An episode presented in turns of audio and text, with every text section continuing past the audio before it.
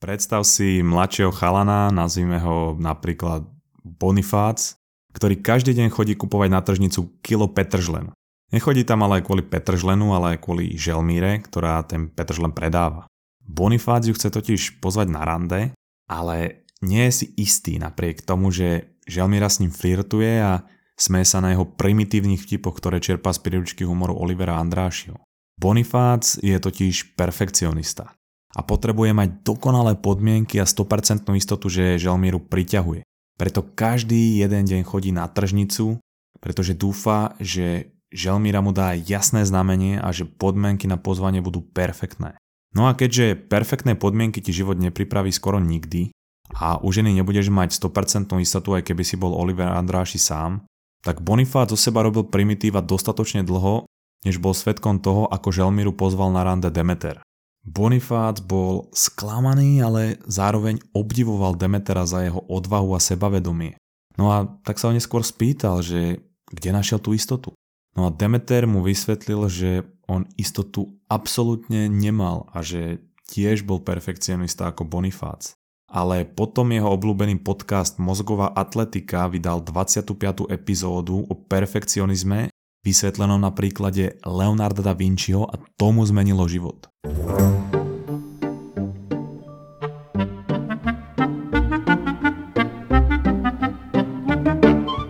Psychológ David Burns definuje perfekcionistu ako človeka, ktorého štandardy sú nereálne vysoko a nad očakávaniami, ktoré je nemožné dosiahnuť. On smeruje k nedosiahnutelným cieľom a obraz a mienku o samom sebe si tvorí výhradne na základe výsledkov svojej produktivity a výsledkov v živote. A teraz áno, ty už vieš, že Da Vinci dokázal perfektne pracovať v stave flow a to bol jeden z faktorov, vďaka ktorému dokázal tvoriť tak geniálne diela, myšlienky a návrhy. A taktiež o ňom vieš, že vynikal vo viacerých oblastiach ako anatómia, astronómia, architektúra, optika, vojenské inžinierstvo a tak ďalej. A vieš aj to, že bol pravdepodobne homosexuál a že písal po spiatku, teda zrkadlovo. A už vôbec sa netajal tým, že miluje skalický trdelník a kakao. Čo ale asi pravdepodobne nevieš, že bol katastrofálny prokrastinátor, čo pramenilo aj z jeho perfekcionizmu. On za svojho života dokončil veľmi málo projektov. A ešte menej projektov z tých, ktoré my považujeme za dokončené, on sám považoval za hotové diela. On dokonca nepovažoval ani Monolízu za dokončené dielo. A nakoniec ju ani v úvodzovkách nestiel dokončiť, pretože zomrel. Ale napriek tomu je to jedno z najznámejších diel a obrazov histórie. Monalíza ale nemusela byť jeho najznámejšie dielo. On dostal totiž jednu zákazku a to nakresliť bitku pri Angiari. A síce ten obraz rozpracoval, ale nestiel prvý deadline, ktorý sa potom ešte raz posunul a nestiel ani ten pretože neustále prokrastinoval a nakoniec ten projekt úplne opustil. A ten obraz nebol nikdy dokončený. A toto sa stalo viackrát za jeho života. Že si ho niekto najal na nejakú prácu alebo na nejaký projekt a on to nebol schopný dokončiť. A preto mu postupne nikto neveril. Nepridelovali mu zákazky a stále menej ľudí bolo motivovaných objednať si jeho služby. A to aj napriek jeho umeleckým schopnostiam. A samozrejme, že to trápilo aj jeho pretože do svojho denníka si napísal poznámku, kde hovoril sám k sebe. Povedz mi, či som niekedy niečo spravil. Povedz mi, či som niekedy vôbec dokončil jednu jedinú vec. A je jasné, že tie diela, ktoré dokončil, sú výtvory génia a vďačí za to najmä svojmu perfekcionizmu. Ale keby sa so svojím perfekcionizmom naučil trošku viac pracovať, tak nám tu po Da Vinci mohlo zostať viacej dokončených geniálnych diel a nejakých projektov. A to nie je len Da Vinci. Každý z nás má v určitej oblasti v sebe perfekcionistu, či už si to uvedomuješ alebo nie. Napríklad, keď študuješ na test alebo čokoľvek iné a chceš vedieť všetko perfektne a preto sa stihneš naučiť len prvých 20%. Alebo keď si chceš ísť zacvičiť a povieš si, že uh, dneska som nejaký unavený, dneska to nebude perfektný tréning, tak radšej nejdem vôbec. Alebo čakáš na perfektné podmienky pre nejakú akciu, či už prihovoriť sa potenciálnemu partnerovi, požiadanie o novú prácu, spustenie vlastného projektu, alebo chceš začať písať blog pre ľudí so syndromom nepokojného análu. Teda stále čakáš na perfektné podmienky. A teda máš v nejakej oblasti menšiu či väčšiu dávku perfekcionizmu, ktorá ti bráni nielen v dosahovaní lepších a efektívnejších výsledkov v tvojom živote, ale nabúráva ti aj mienku samého o sebe. Metaanalýza 95 štúdií, ktorá je na Hardware Business Review, link je zase v popise epizódy, hovorí, že perfekcionizmus je síce spojený s väčšou motiváciou robiť, s väčším zápalom do práce a s pracou na čas, ale hlavne je spojený so stresom, prepracovanosťou a vo výsledku vyhorením. Keď si zase zoberieme Leonardo da Vinciho, on robil presne to, že chcel, aby bol každý projekt perfektný. A v jeho hlave to bolo tak náročné splniť tie podmienky, ktoré si v hlave vytvoril, že ani nevedel, kde začať alebo ako pokračovať. A tým pádom si hovoril, že keď to neviem spraviť perfektne, na čo by som to mal vôbec robiť? Z čoho vychádzala teda jeho prokrastinácia. Perfekcia je totiž niečo, čo neexistuje. Je to iba ideál, ktorý si vytvoríš v hlave a snažíš sa ho dosiahnuť, pretože máš na seba nereálne nároky. Ale perfekcionizmus nezahrnuje vlastnosť povedať si, aha, tak teraz už to je dosť dobré, som s tým fakt spokojný a môžem to dať do sveta. Ty neustále upravuješ a potom premýšľaš nad tým, či sú tie úpravy lepšie a nie si spokojný a ubíjaš sám seba. Takže tým pádom si vytvoríš pre seba takú klietku, že si ten proces ani neužívaš a zvyšuje to tvoju nechuť k danej práci, z čoho vychádza stres a na konci možno aj vyhorenie. Čiže presne ako hovorí jedna z definícií perfekcionizmu.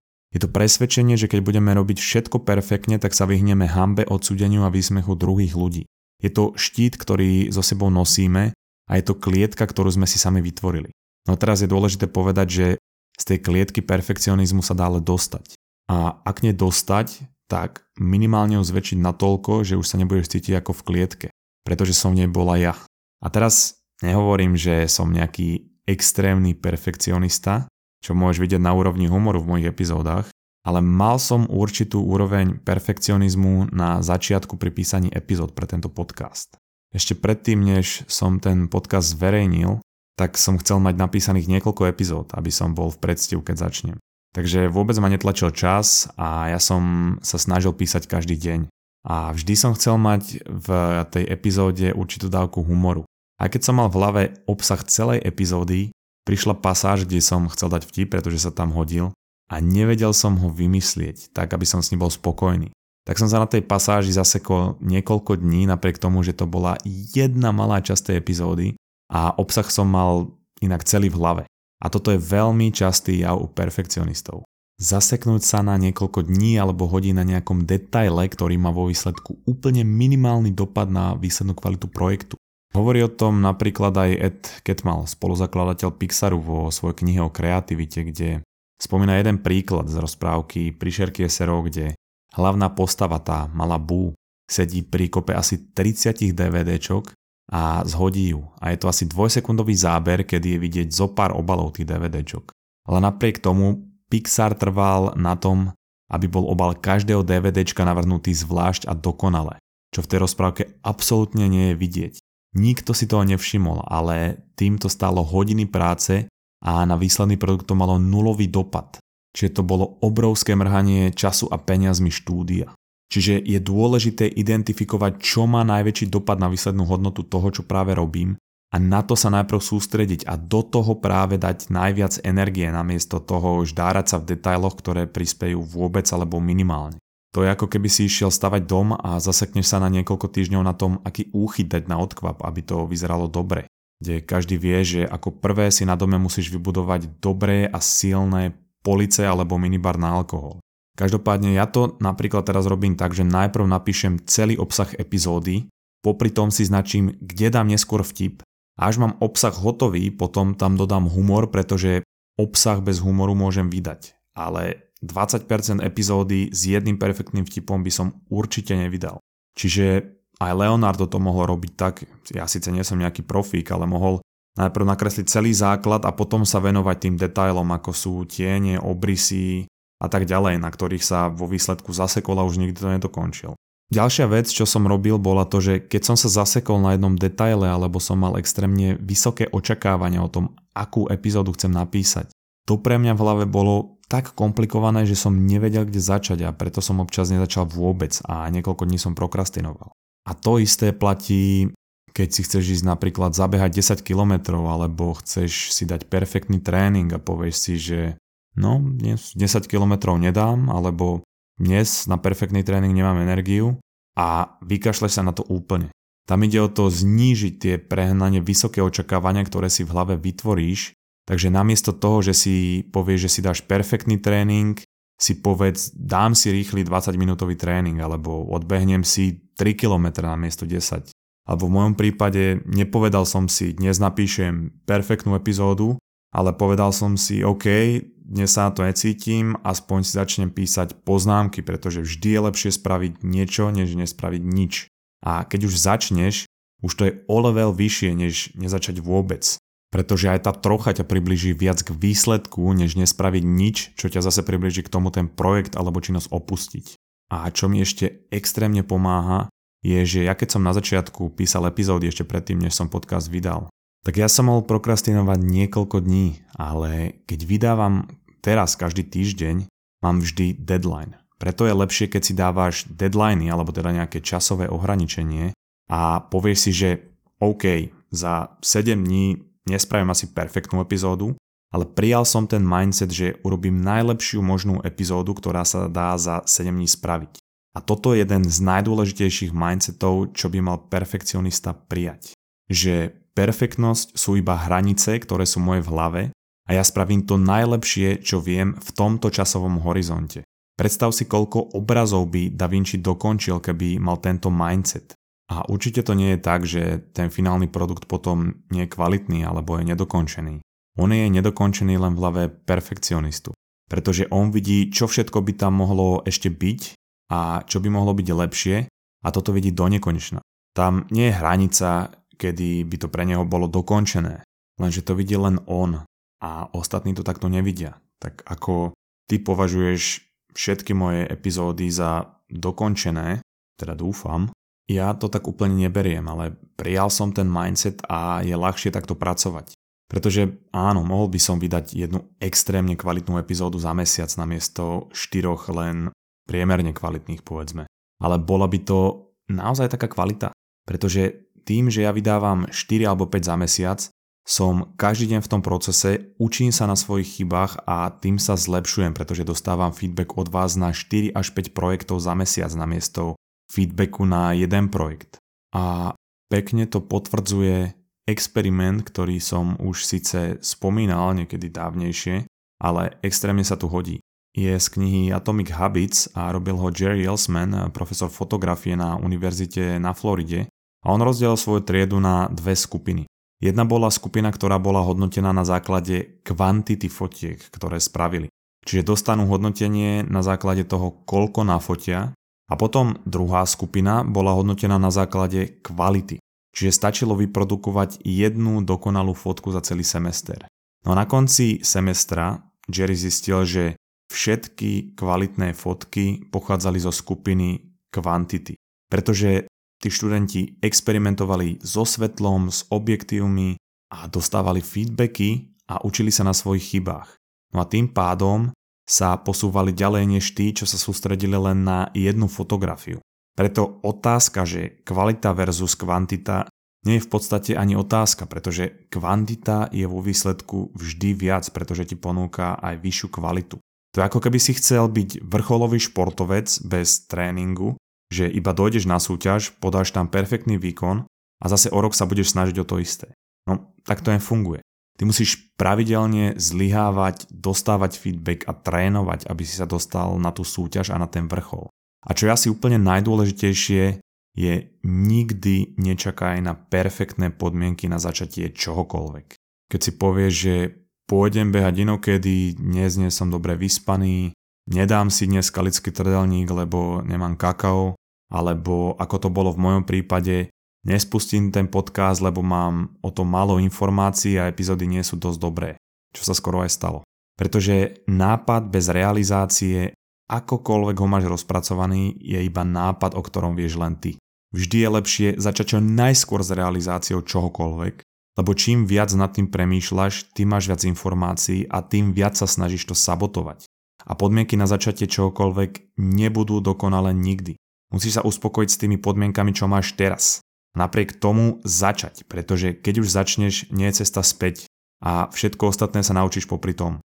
Takže musíš sa naučiť robiť nedokonalé veci na schvál. A vždy, keď to tvoj mozog uvidí, že si spravil niečo nedokonalé a nie je to katastrofa, tak sa postupne bude učiť byť s tým OK. Jednoducho je to o tom zmeniť trošku tú perspektívu toho pohľadu. Keď máš hotdog a kvapne ti malá kvapka kečupu na tričko, pozri sa na to nie, že som lúzer, mám zaprasené tričko, ale že OK, stále 99% môjho trička je čistého. Alebo keď sa snažíš prestať piť a celý mesiac vydržíš a na konci sa extrémne vyleješ jak morava. To neznamená, že keď si raz zlyhal, tak to celé môžeš zahodiť, lebo nemáš perfektný mesiac. Veď 99% toho mesiaca si nepil. A je to obrovský rozdiel. Pretože ako som povedal, ideál perfektu existuje len v tvojej hlave. A perfekt je nuda. To, čo teba a povedzme projekty robí odlišnými, sú ich nedokonalosti. Presne ako hovorí japonská filozofia wabi-sabi, ktorá poukazuje na krásu nedokonalých vecí a správne tvrdí, že nedokonalosť vytvára krásu tej veci, pretože keby sme boli všetci perfektní, tak sme všetci rovnakí. Nedokonalosť je to, čo ťa oddeluje od iných, tak sa ju nauč prijať aj ty, aby si nedopadol ako Leonardo, ktorý je síce dnes považovaný za dokonalého umelca pre nás, ale pre neho nebola väčšina z jeho projektov dokončená. On s nimi nebol spokojný a to viedlo k tomu, že ho to trápilo, stratil rôzne projekty, stratil reputáciu a ak by sme to mali preniesť do dnešnej doby, tak to vedia aj k stresu a vyhoreniu. Pretože ak to zredukuješ na úplne jednoduchú otázku, tak je na meste sa spýtať, či preferuješ veci doťahovať do konca, v živote sa posúvať a zlepšovať ako Demeter, alebo si vytvárať nereálne očakávania, žiť v strese, nič nerealizovať a žiť v klietke svojho perfekcionizmu ako Leonardo a Bonifác. Odkazy na všetky knihy, z ktorých som čerpal, sú zase v popise, taktiež link na Audible, cez ktorý keď sa zaregistruješ, môžeš dostať jednu zadarmo. Ty túto epizódu posielaj, zdieľaj svojim kamošom, perfekcionistom, aby sa zlepšili Daj nám určite aj odber podcastovej aplikácie, ak máš otázky, tak nám píš na našich sociálnych sieťach. Ďakujeme za zdieľanie a ďakujeme za podporu. Počujeme sa zase o týždeň. Čau es.